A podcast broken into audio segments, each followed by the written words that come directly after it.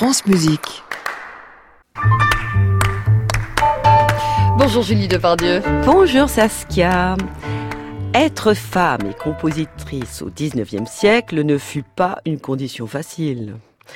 Il n'y a qu'une femme qui, en plus de se faire applaudir en tant que chanteuse partout en Europe, dotée d'un véritable talent de compositrice. Et cette femme, c'est, tenez-vous bien Saskia, c'est encore Pauline Viardot.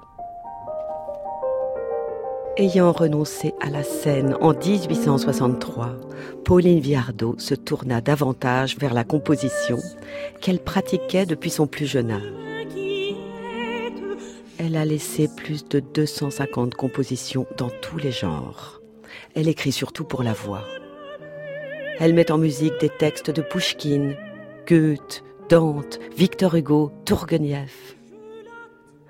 Clara Schumann dira à Brahms elle est la femme la plus douée que j'ai jamais connue.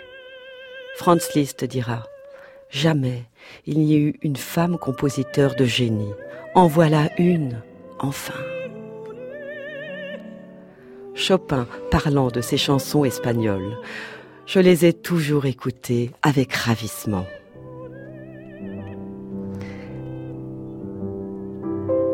Elle composait aussi des leaders et des ballades en allemand des romances russes, des chansons et des mélodies françaises, jusqu'à des chansons réclames, brèves et drôles pour un savon parfumé français, le savon du Congo. Il ne faudrait pas croire que ces compositions fussent des pastiches, elles avaient au contraire une saveur originale. Pourquoi celles qui furent éditées sont-elles si souvent peu connues? On est amené à penser que cet admirable artiste avait horreur de la publicité. Pendant la moitié de sa vie, elle a formé des élèves et le monde n'en a rien su, dira Camille Saint-Saëns. Pauline Viardot insistait même sur le fait que l'interprétation et la composition sont des activités créatrices de même valeur dans une lettre à Clara Schumann qu'elle écrivit en allemand. Tu ne peux pas imaginer quel travail recèle chaque rôle. L'artiste dramatique doit créer en permanence. Il doit inventer des personnages humains, vivants, qui manifestent des sentiments passionnés, parfaits et vrais jusque dans leurs moindres détails, et les présenter au public. Je suis pleine d'admiration, surtout pour le maître qui crée immédiatement à côté de l'artiste créateur. Tous deux sont inséparables, car seuls, chacun d'eux reste muet, mais ensemble, ils créent le plaisir le plus grand et le plus noble de l'homme, l'art.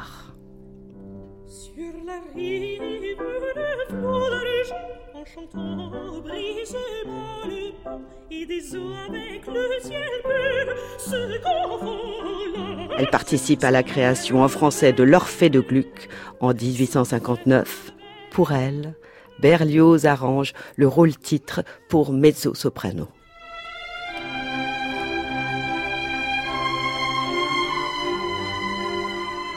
Madame Viardot est l'une des plus grandes artistes qui vient à l'esprit dans l'histoire de la musique passée et présente, écrira Hector Berlioz.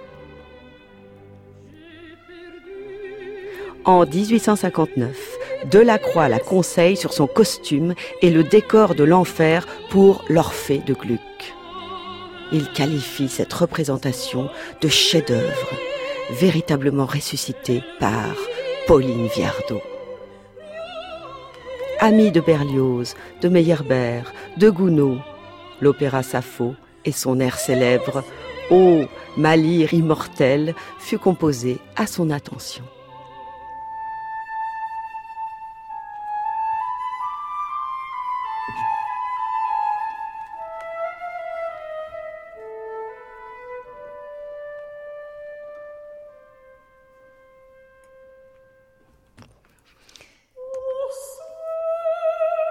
C'est difficile de parler là-dessus, hein, Julie de On va écouter d'ailleurs jusqu'au bout ce titre magnifique. Merci beaucoup pour cette chronique qu'on va écouter sur francemusique.fr et qu'on trouve en vidéo sur les réseaux sociaux. Julie, à la semaine prochaine. À la semaine prochaine.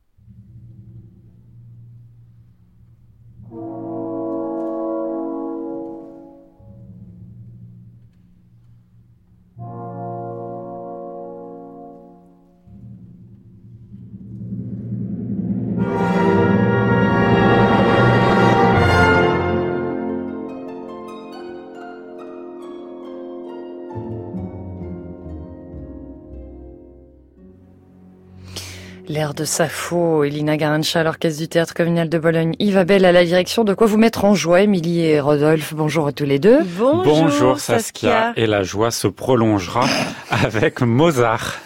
Ça vous fait rire. Oui, pourquoi Une petite quarantième symphonie euh, sous oh. la direction de Andrew Munze. Ouais, ça va être parfait, ça. Voilà, On voilà. vous retrouve dans un instant pour l'émission en piste. Bien évidemment, merci à Yacine Bouza, Marjolaine Portier-Kaltenbach, Antoine Baglin, Max Dozolm, Frédéric Potry et Antoine Giraud. Merci à vous, chers auditeurs, de nous avoir suivis ce matin. Et je vous donne rendez-vous demain dès 7h sur France Musique. Très belle journée à vous. À réécouter sur francemusique.fr.